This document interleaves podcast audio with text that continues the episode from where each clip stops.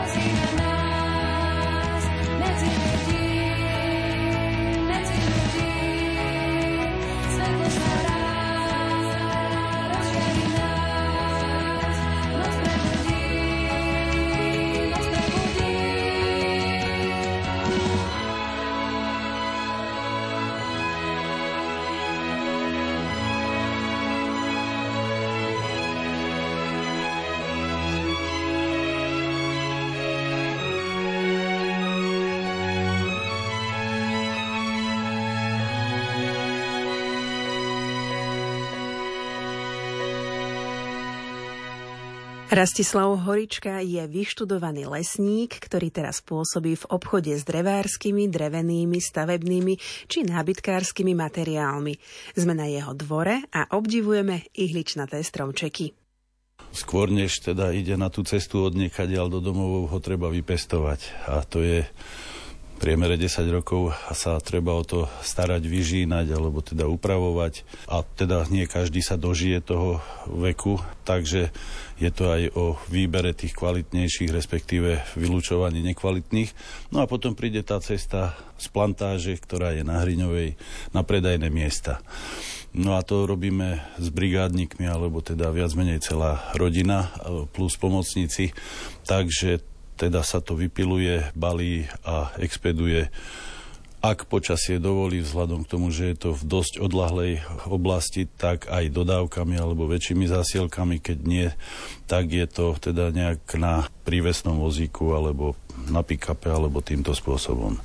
Až teda na tie predajné miesta, no tie sú tu vo zvolenie a v Banskej Bystrici a na Detvianskej húti tri predajné miesta. Celkom ma zaujala tá plantáž. Keď ste ju vyberali, tak ste si dávali pozor, aby bola napríklad na severnej, na južnej strane alebo na západnej, aby tam bola taká správna pôda, že aké sú vlastne také tie ideálne podmienky, aby tá plantáž bola taká, že na nej dopestujete vianočné stromčeky. Výber tých plôch bol taký, že boli na predaj pozemky nejaký výber, že pôda lepšia, horšia. Isté to má svoje opodstatnenie a tie pôdne pomery sú dôležité, alebo teda e, pokiaľ by nezodpovedali, je nutné ich upravovať hnojením, respektíve chemizáciou, čo teda my sme nerobili a stromčeky zatiaľ teda pestujeme. Tá celá príprava, alebo vôbec pôdne pomery, alebo nadmorské pomery, všetko hrá svoju rolu. Vieme, že sa ku nám dovážajú dánske stromčeky, ktoré sa pestujú možno v 100-200 metrových nadmorských výškach. My sme v 800 900 metrových nadmorských výškach, čo teda tiež ovplyvňuje samozrejme vegetačné obdobie, ale tak tie stromčeky sú na to. Skôr to neprirodzené prostredie je v tom Dánsku, ako teda tu u nás. Je to plantáž na bývalých lazoch, kde sa im darí ako bez najmenšieho problému sa dostať až na Vianoce, teda k štedrovečernému stolu a k sviatkom. Aké stromčeky pestujete? Jedličky, borovice, smreky, jedličiek niekoľko druhov, aj smrekov, aj borovíc, pričom každý z nich má z pravidla ešte nejaké poddruhy, čo sa týka tvaru, rastu a ostatných teda vzhľadových vlastností toho stromčeka. Ono tie poddruhy sú dosť kľúčové pre správny výber toho stromčeka. Zákazníci pýtajú, alebo teda sú citliví na vzrast a teda samozrejme celkový vzhľad toho stromčeka, ktorý môžeme rozlišovať dva také základné druhy. Jeden je ten americký spôsob, ktoré sú zastrihávané a už je to skôr v polohe živého plota a potom sú to také tie prirodzene rastené, respektíve nejaké freestyleové spravidla, aj tie treba upravovať strihom, respektíve zaštipovaním očí, aby teda dosiahli ten prirodzený tvar ktorý teda je požadovaný. Už ste sa stretli s dokonalým stromčekom, ktorý nebolo nutné nejakým spôsobom upraviť? Sú aj také talentované stromčeky, ktoré netreba nejakým spôsobom riešiť, ale tých je teda zďalek najmenej, alebo takých je málo. Spravidla tie stromčeky treba nejakým spôsobom kultivovať, už či už je to teda kmienok, alebo vôbec ostatné konáriky, hustota a tak ďalej. Kedy tieto práce vykonávate, teda samotné tvarovanie koruny? Začíname hneď po Vianociach. Preháňam samozrejme, že ono tá príprava tej plantáže spočíva aj v eliminovaní tých, ktoré sú nepoužiteľné stromčeky pníkov a prípravu pre ďalšiu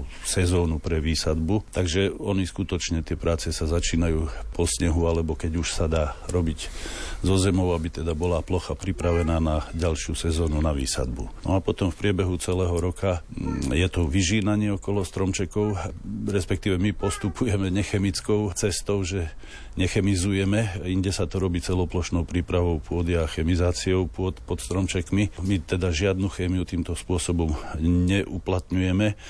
Všetko je to mechanická záležitosť, čo robíme so stromkami.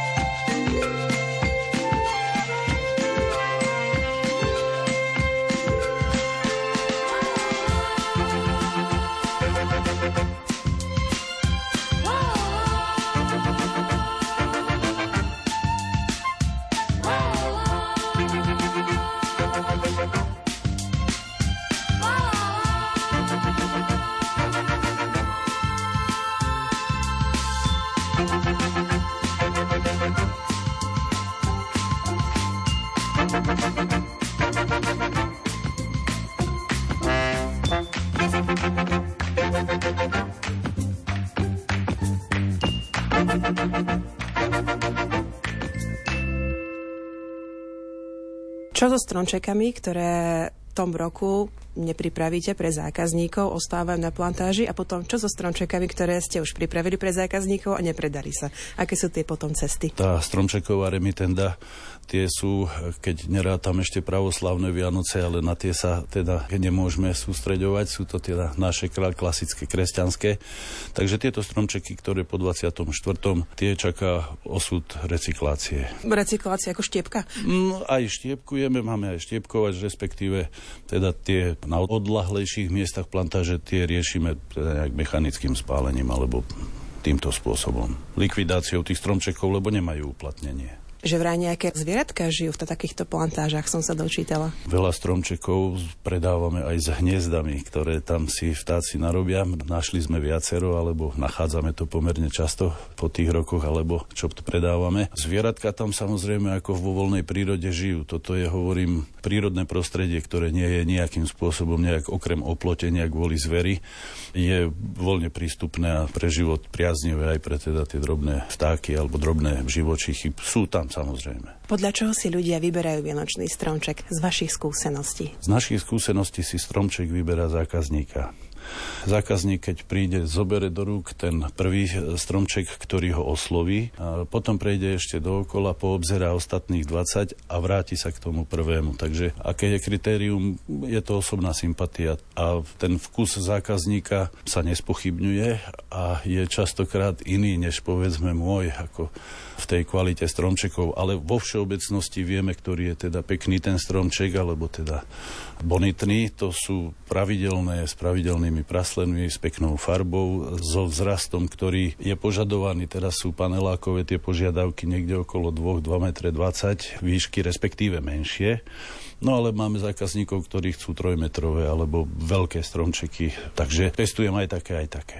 Aká je potom následná starostlivosť o takýto stromček, ktorý zdobí naše príbytky? Čo by ste poradili našim poslucháčom? Naše stromčeky sú čerstvé, sú rúbané na Ondreja, čo sa podľa ľudových tradícií hovorí, že teda je to správny čas na rúbanie stromčekov. Takže to sú čerstvé stromčeky, e, ktoré majú predpoklad, že vydržia aj bez nejakého teda masívneho zavlažovania. Druhá vec je, že tie panelákové alebo akékoľvek teda domy sú vykurované povedzme aj sálavým teplom najhoršie podlahové kúrenie, respektíve blízko otvoreného alebo nejakého ohňa, respektíve krbov, kde tie stromčeky samozrejme trpia. Určite im pomôže, ak sa im dá voda do kmienka, aby mohol kmienok sať. Tam doporučujem neobrezávať kôru, lebo kôrou stromčeky čerpajú vodu. Takže skôr zapíliť nový rez na pníku, aby teda mohla tá voda stúpať do stromčeka. Druhá vec je, môže sa aj v priebehu sviatkov rosiť rosičom do koruny na ihlice, kde aj tomu pomôže nejak v tom vodnom hospodárstve toho stromčeka. Dorozprával Rastislav Horička, ktorého sme nahrali vo zvolenie. Teraz sa presunieme na východ Slovenska a zamierime za výnimočným a vzácným stromčekom do Smolníka. Ostaňte s nami aj naďalej, počúvate sviatočnú reláciu Najkrajší vianočný stromček. Vyrastol nám stromček v izbe pod oknom ihličím a sviatkom vonia celý dom striebro hviezdičiek sa na ňom líkoce, aby každý vedel, že sú Vianoce.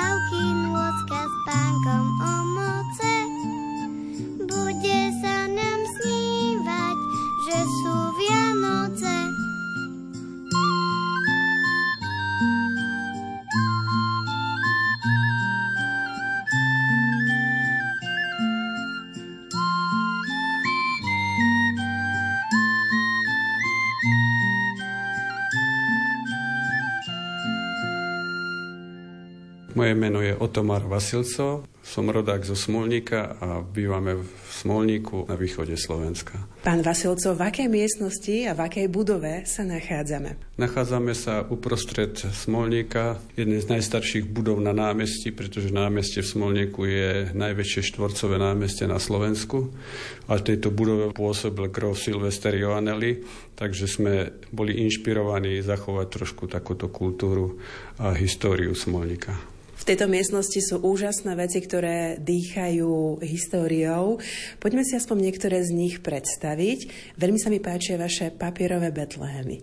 Tie sú odkiaľ? Tieto papierové betlehemy sú po našich starých rodičov a samozrejme, že sú tam aj nejaké nové, ale by som pozdvihol práve to, že ľudia sa podielili na tom, že ak niečo také podobné našli, tak nám to darovali. A našou povinnosťou je zase to ukázať ďalším mladšej generácii a návštevníkom Smolníka. Máte tu aj banickú uniformu, dobre hovorím? Áno, je to banická uniforma slávnostňa.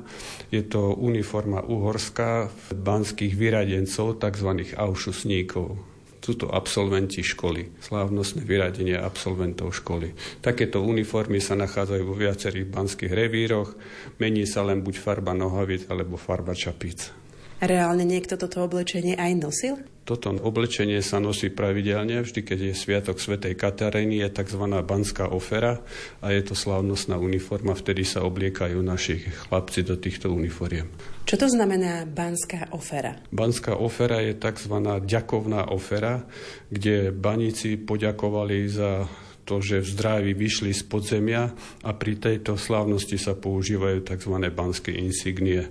Čiže Smolník má jedny z, na Slovensku zachované banské insignie v pôvodnom stave z roku 1642. Tieto hnedé predmety, môžeme k nim aj trošku podísť, vyzerajú ako z nejakej pracovne písar, alebo vidím tam také pero.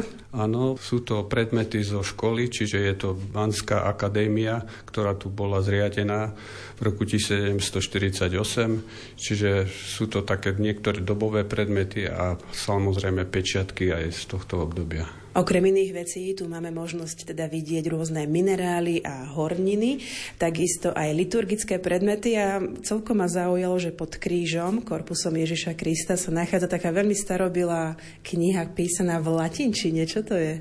Je to misál, ktorý sa nám podarilo zachovať tiež po predkoch, pretože mali sme v rodine tiež kňaza. Naša špeciálna vianočná relácia, milí poslucháči, ktorú počúvate na vlnách Rady a Lumen, sa volá Najkrajší stromček a v miestnosti, v ktorej sa nachádzame s Otomárom Vasilcom, sa nachádza aj jeden unikátny vianočný stromček.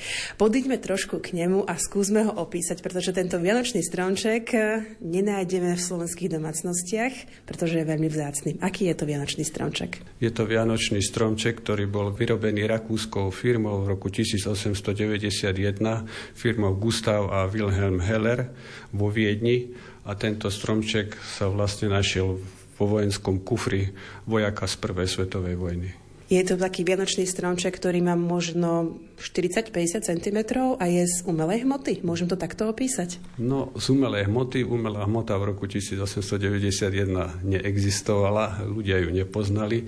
Čiže je to, by som povedal, nejaký kov, čiže sú to drôtiky, na ktorých na konci vetvičkách boli umiestnené sviečky a píše sa na obale tohto stromčeka, že je kompletnou výzdobou, takže boli tam určite aj nejaké malé ozdôbky, čiže nejaké bombule alebo figurky a ihličie je, by som povedal, niečo medzi papierom. Mať to ale ozdobené, tento vianočný unikátny stromček, nielen novodobými ozdôbkami, ale aj takými starodávnejšími. Čo sú to? Sú to väčšinou ozdôbky z papiera, ale najvzácnejšie sa zachovali dve salónky. Ich obsah už nepoznáme, pretože tá firma Heller potom postupne ukončila výrobu týchto stromčekov a prešla na výrobu cukroviniek. A tam v jednej doline, doline, v judskej krajine, v judskej krajine, a šliše tam ovečky, ovečky pri Betleheme, pri Betleheme. Šli mačové z juha sami, spívajúci s andelami do Betlehema, Betlehema. Štíbačové s juhasami, spívajúci s angelami do Betlehema,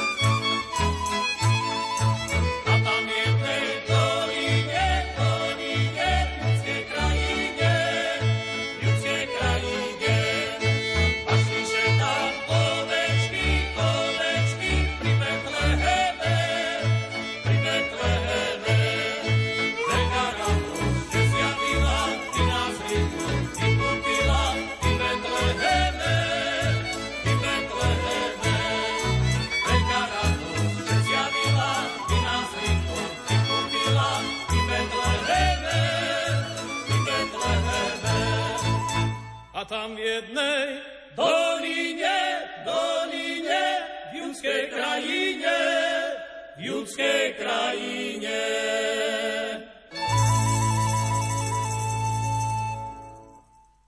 Pán Vasilco, ako ste prišli k tomu, že tento vianočný stromček, o ktorom sa rozprávame, je datovaný práve do toho roku, alebo okolo tých rokov 1895? Aký je za tým detektívny príbeh?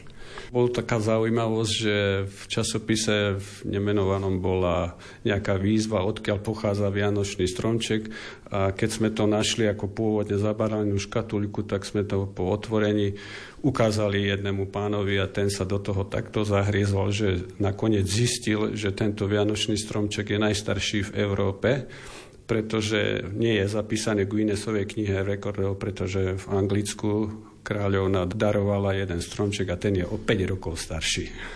Som bol. Máte tu teda aj certifikát, slovenský rekord? Áno, slovenský rekord sme získali v roku 2018, vtedy mal 132 rokov. Takže máme popri tomto certifikáte Vianočného stromčeka ešte aj certifikát najstarších Vianočných sviečok. To sú aké, pán Vasilco? Sú to elektrické sviečky firmy Osram, čiže tieto sviečky má ešte jeden pán z Košic.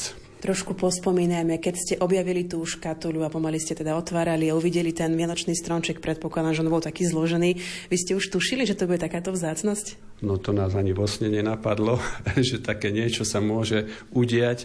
A práve že vo Smolníku, takže tí návštevníci teraz pred sviatkami sa častejšie prídu pozrieť.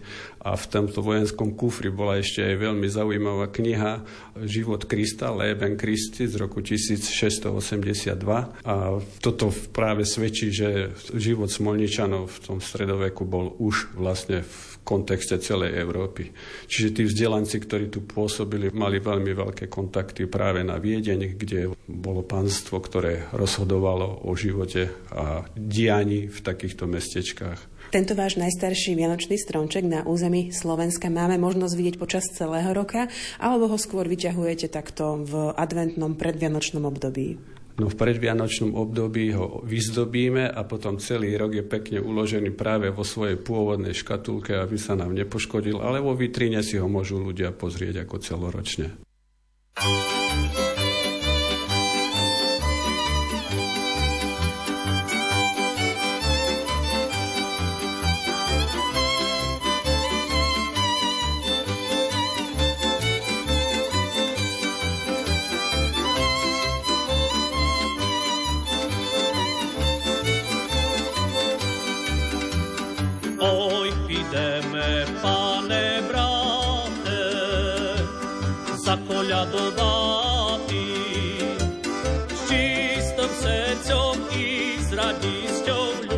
vinšovati.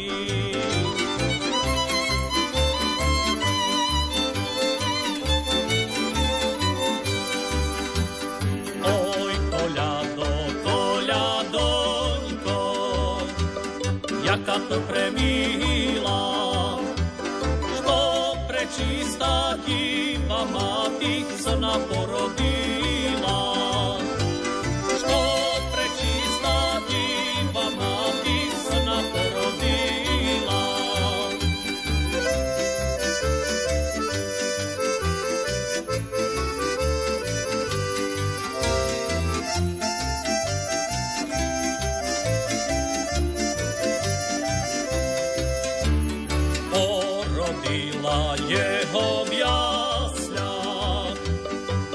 Viplejemi, rozhníval sa ľutej Írod u Jeruzalémi. Rozhníval sa ľutej Írod u Jeruzalémi. Narodil sa me v bohatství, ni medzi cariami.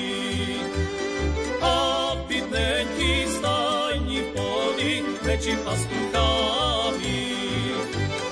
A bydnenky stajni v poli medzi pastuchami.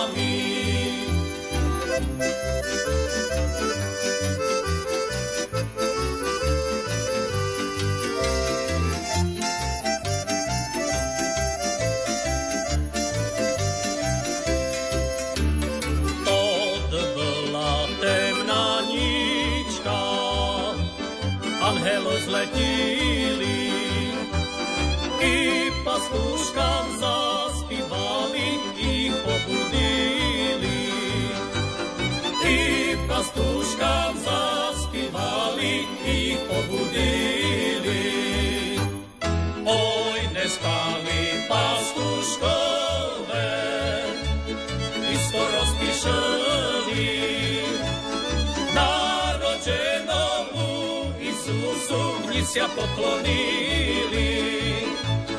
Narodzenomu Isusu mnisia poklonili.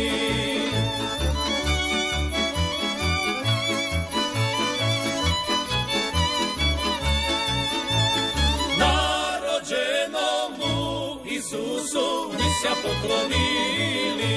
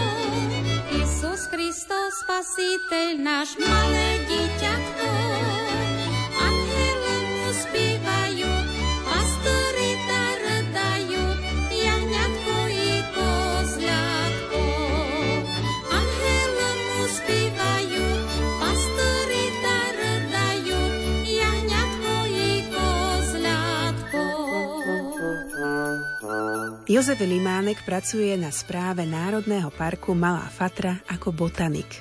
Tou najzaujímavejšou časťou mojej práce je to, že priamo v teréne mapujem populácie rastlín a biotopov druhov európskeho aj národného významu. A väčšina z nich je aj chránených druhov.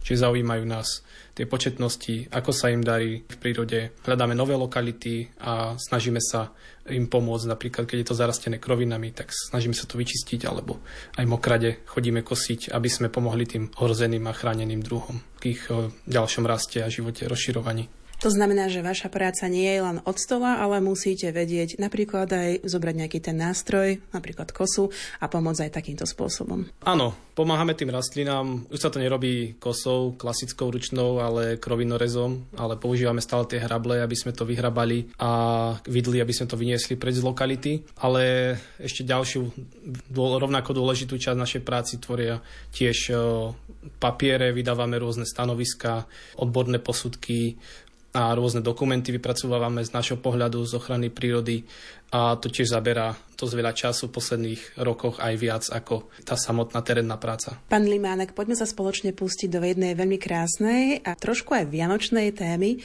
Budeme sa rozprávať o rastlinách, ktoré sú spojené práve s týmto sviatočným obdobím, ale nielen tým vianočným, ale aj veľkonočným, po prípade s obdobím okolo svätého Jána. Ktoré rastliny sú teda spojené s týmto zimným, zasneženým v niektorých územiach Slovenska obdobím? Na Slovensku sa nám to hlavne spája s tým vianočným stromčekom. Používajú sa rôzne druhy ličnatých drevín a ten vianočný stromček v našich oblastiach sa je, by som povedal, tým najpopulárnejším zo stromčekov práve tá jedlička. Len s jedličkou je no, možno trochu problém, že rastie trochu pomalšie ako ten smrek. Má trochu iné nároky, ťažšie ju vypestovať, takže objavujú sa aj, niektorí ľudia majú aj smrek vo vnútri, alebo prípadne borovicu. A najčastejšie v súčasnosti práve ako tá domáca jedľa biela sa používa menej, skôr tá jedľa normandská alebo kaukaská jedlička, tá sa dá kúpiť v tých veľkých o, hypermarketoch, ktoré už teraz to propagujú na svojich stránkach v reklamách. Takže jedľa, jedľa normandská, kaukaská jedlička. Tak toto boli vianočné stromčeky. My sa pozeráme aj na imelo biele. To sa vyskytovalo aj v západnej Európe, ale aj v strednej Európe,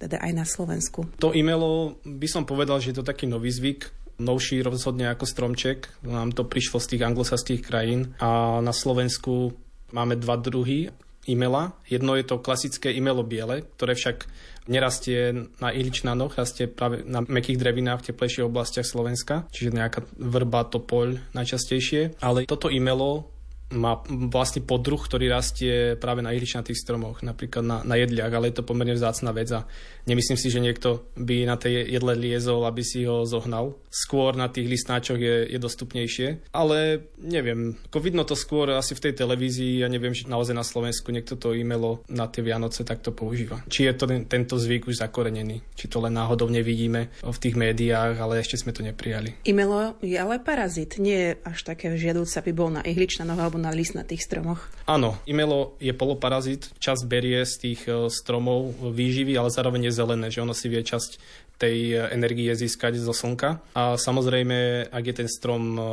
veľmi napadnutým imelom, kde keď sú tam nejaké desiatky jedincov, tak postupne vie aj uschnúť ten strom, že dá sa povedať, že je to, je to škodca do istej miery. Ako sa potom rozmnožuje imelo, keďže je len na jednom strome napríklad a potom ako sa dostane na ten ďalší strom a ďalší strom? Semena imela, také biele guličky, ktoré sú rozširované drozdami a ten latinský názov má význam v tom, že tie semena sú veľmi lepkavé.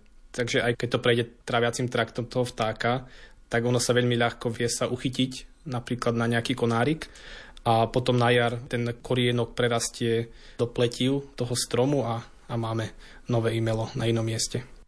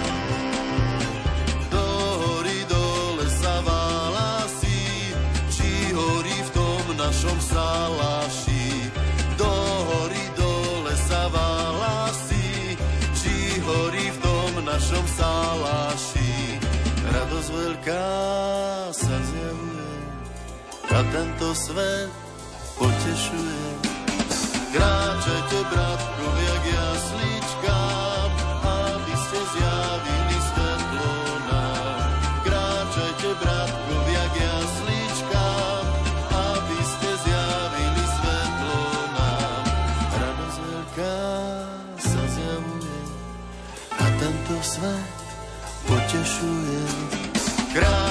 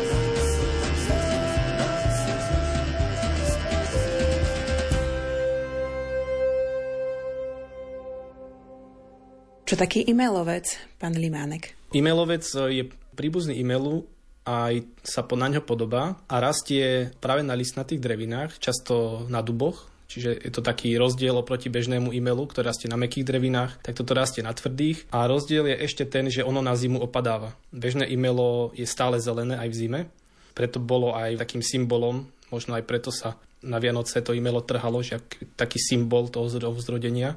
Ale ten e-mailovec e, je jednak taký žltkastejší a tie listy opadávajú na jeseň. Takže ho ani ani vidno v, tom, v tých stromoch. Takým ďalším symbolom Vianoc, trošku zeleným, ale ešte viacej červeným, je Vianočná rúža. Mnohí ju dostávajú ako dar a mnohí ju aj podarujú. Čo vieme o tejto rastlinke, ktorá, teraz som si neistá, či pochádza zo Slovenska, skôr je dovážaná na Slovensko? Áno, táto rúža pochádza zo Strednej Ameriky, konkrétne z Mexika. A dočítal som sa, že to, že ona je takýmto symbolom, je vďaka jednému biznismenovi z Ameriky, ktorému sa veľmi zapáčila v tom Mexiku a začali ju hromadne dovážať do Ameriky. A práve z tej Ameriky sa postupne tento kvet šíri aj ku nám. Čiže vôbec nie je z našho mierneho pásma, kde máme tých 4-ročné obdobia, ale pochádza z tých trópov, subtrópov a vidíte, že nemusí to ani, ani byť z oblasti, kde je zima, ale stáva sa možno pomaličky, ale stáva sa to symbolom zimy a Vianoc. Už napadlo niekoho zakopať takú vianočnú rúžu do záhradky a skúsiť ju vypestovať predsa len menej za tie podmienky na Slovensku? Niekde to možno vyznie trošku subtropicky? No, nie som si istý, či by to prežila, ale na nejaké letnenie vonku v tých príjemných teplotách, tak no to by zvládla, ale asi tie mrazy by jej nesvedčili. Botanik Jozef Limánek je našim hostom v našej sviatočnej relácii, ktorá sa venuje rastlinkám, ktoré máme možnosť vidieť počas vianočného obdobia. A mnohí naši poslucháči majú buď v kuchyni, v obývačke alebo na chodbe vianočný kaktus. Ten odkiaľ pochádza? Ten pochádza až z ďalekej Brazílie, opäť z tropických oblastí. A kvitne práve v tom období Vianoc, takže je to také vhodné, že v tomto období máme tieto krásne ružové alebo červené kvety, často vysiace buď na, nad schodami alebo na nejakých e, balkónikov na teraskách, takže je to pekná dekoratívna rastlina, tiež si ju spájame so zimou, pritom v jej domovine zima nebýva. Je to sukulent, to znamená, že by sme to nemali veľmi prelievať, lebo skôr to má rado menej polievania, menej vody. Áno, áno, to je pravda. Čo je zaujímavé ešte, tak volá sa to Vianočný kaktus a naozaj je to, ako vravíte, je to sukulent, čiže má naozaj blízko k tým kaktusom, hej, vie s tou vodou hospodáriť pretože rastie v tých suších oblastiach. Takže oproti iným druhom, ako bola tá vianočná rúža, ktorá nemá s rúžou nič spoločné, tak tento, tento tzv. vianočný kaktus má naozaj spoločné s tými sukulentami o mnoho viac. Ako by to len vyzeralo, keby v našich domácnostiach nebola takou ozdobou cez mína? Opäť sa mi to skôr s tým anglosaským prostredím spája a takými pohľadnicami, ktoré dostávali napríklad, posielali Slováci zo zahraničia Slovákom, ktorí žili na Slovensku v 19. a 20. storočí. Áno, súhlasím s vami, že to imelo s tou cezminou je taká dvojka, ktorú vidíme v tých amerických filmoch, v tých vencoch, na tých dverách a podobne. A ona je pôvodná v západnej Európe, ich je viacero druhov, ale niektoré sú pôvodné v tom Anglicku, v Írsku, vo Francúzsku, kde je to oceanickejšie podnebie. Ona, ona má rada vlastne takú vyššiu vlhkosť, mierne zimy. Tým, že je to vždy zelený strom, tak jej to vyhovuje. A čo je zaujímavé, tak táto naša cezmína, tie európske cezmíny sú v podstate jedovaté, tie bobule výrazné červené jedia vtáky, ale sú ich blízko príbuzné práve z Južnej Ameriky, Argentína, Chile, kde sa tá podrvená kôra pije ako čaj, pretože má pozbudivé účinky, obsahuje veľa kofeínu a iných látok. Je to ten čaj mate, ktorý sa pije z tých vydlabaných a vysušených tekvíc a má veľmi silné povzbudivé účinky. Čiže vyrovná sa to možno aj tomu čiernemu čaju v nejakých ohľadoch. Na Slovensku máme nejaké územia, kde rastie cezmína? Prirodzene nie, ale v teplejších oblastiach Slovenska na vhodnom stanovišti dokáže určite rásť.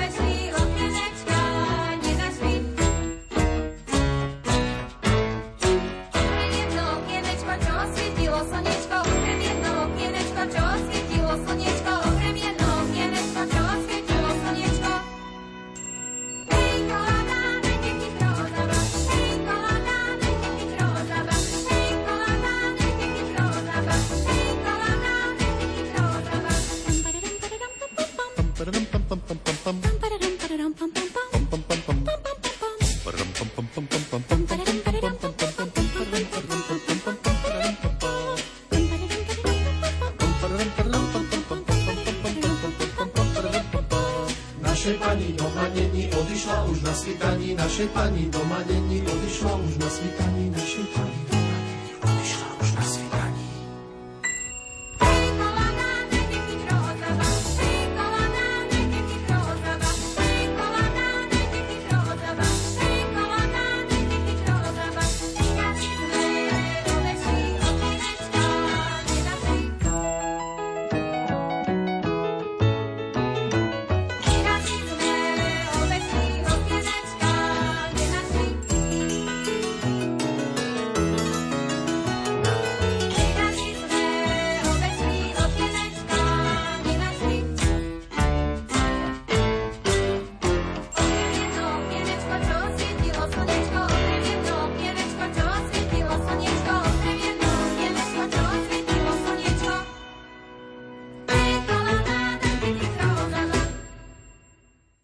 Jozefom Limánkom sa dnes rozprávame o rastlinách, ktoré máme možnosť vidieť či už vnútri alebo vonku počas zimného slnovratu. A teraz sa trošku otočíme, ideme na letný slnovrat, pretože aj v tomto období dosahujú svoju zrelosť mnohé rastliny, o ktorých by sme mohli hovoriť. Naši predkovia v minulosti verili, že keďže tá noc okolo svetého Jána je najkračšia noc v roku, tak tie byliny, ktoré sú v nej nazbierané, majú veľmi silnú moc, silnejšiu ako obvykle a niektoré z nich e, sa bežne zbierali. Čiže napríklad e, láskavec pre šťastie, čistec na krásu, materina duška na zdravie a ľubovník samozrejme na, na tú lásku sa zbieral. E, môžeme ešte povedať o papradiach, keďže ľudia pozorovali, že tie klasické byliny, bežné kvety na lúkach, tie kvitnú proste stále, to sa dá pozorovať. Ale tie paprade, ktoré sú tiež byliny, tak na nich si nikdy nevšimli nejaké výrazné kvety, čiže práve o nich sa tiež vravelo, že tie by mali kvitnúť len raz ročne, jednu noc, práve na tú svetojanskú noc. A okrem takýchto klasických papradí, ktoré vidíme všade v lese, ktoré sú rozvetvené a vysoké a veľké, alebo rastú aj na skalkách a na múroch ako sleziníky a paprať samčia, paprať samičia, tak máme aj e, viacero chránených druhov papradí, ktoré vôbec často nevidno tzv. napríklad e, osudenica alebo vratička alebo jelení jazyk a o niektorých z nich hlavne tá osudenica. O nej sa vravelo, že keď si ju vlastne tá, tá dievčina natrhala a dala si ju ako keby po ten vankúš, tak sa jej mal snívať o jej, o jej mužovi, ktorý je bol súdený. Pre mňa je zaujímavé ako pre botanika, že tá paprať, tá osudenica, alebo to je ľudový názov a súčasný slovenský je hadivka obyčajná, tak e, je dosť zácnou papraďou, ktorú som ešte nemal možnosť ani vidieť v teréne. Čiže rozmýšľam nad tým, že v minulosti buď bola podstatne bežnejšia z dôvodu toho, že sa opospodarovalo viac z tých lúk, páslo sa kosilo, alebo mali tie mladé devy ostrejší zrak ako my, botanici súčasní. Takže je to veľmi zaujímavý druh a to, že sa dostal do tých eh, ľudových povier, znamená, že pravdepodobne sa k nemu vedeli dostať častejšie ako my teraz. Pripomente mi, pán Limánek, ako kvitne paprať? Paprade e, nekvitnú, alebo paprade rastí vo všeobecnosti. Väčšinou na spodnej strane listu majú vytrusnice, z ktorých sa vlastne vysypávajú tie vytrusy a ak dojde potom k splinutiu tej samčej a samičej pohľadnej bunky, tak vlastne vzniká nová paprať. Čiže žiaden kvet na nich e, nebudem nikdy pozorovať. Treba obrátiť ten spodnú stranu listu a tam nájdete vytrusnice buď v kôpkach alebo v nejakých pásoch a z nich vlastne, keď dozrejú, tak sa vysypávajú tie vytrusy. Toto bol teda letný slnovrat, milí poslucháči. Opäť sa vraciame do zimného slnovratu. Pán Limanek, vy ste botanik. Aké rastliny, o ktorých sme sa rozprávali, nájdeme v budove správe Národného parku Malá Fatra.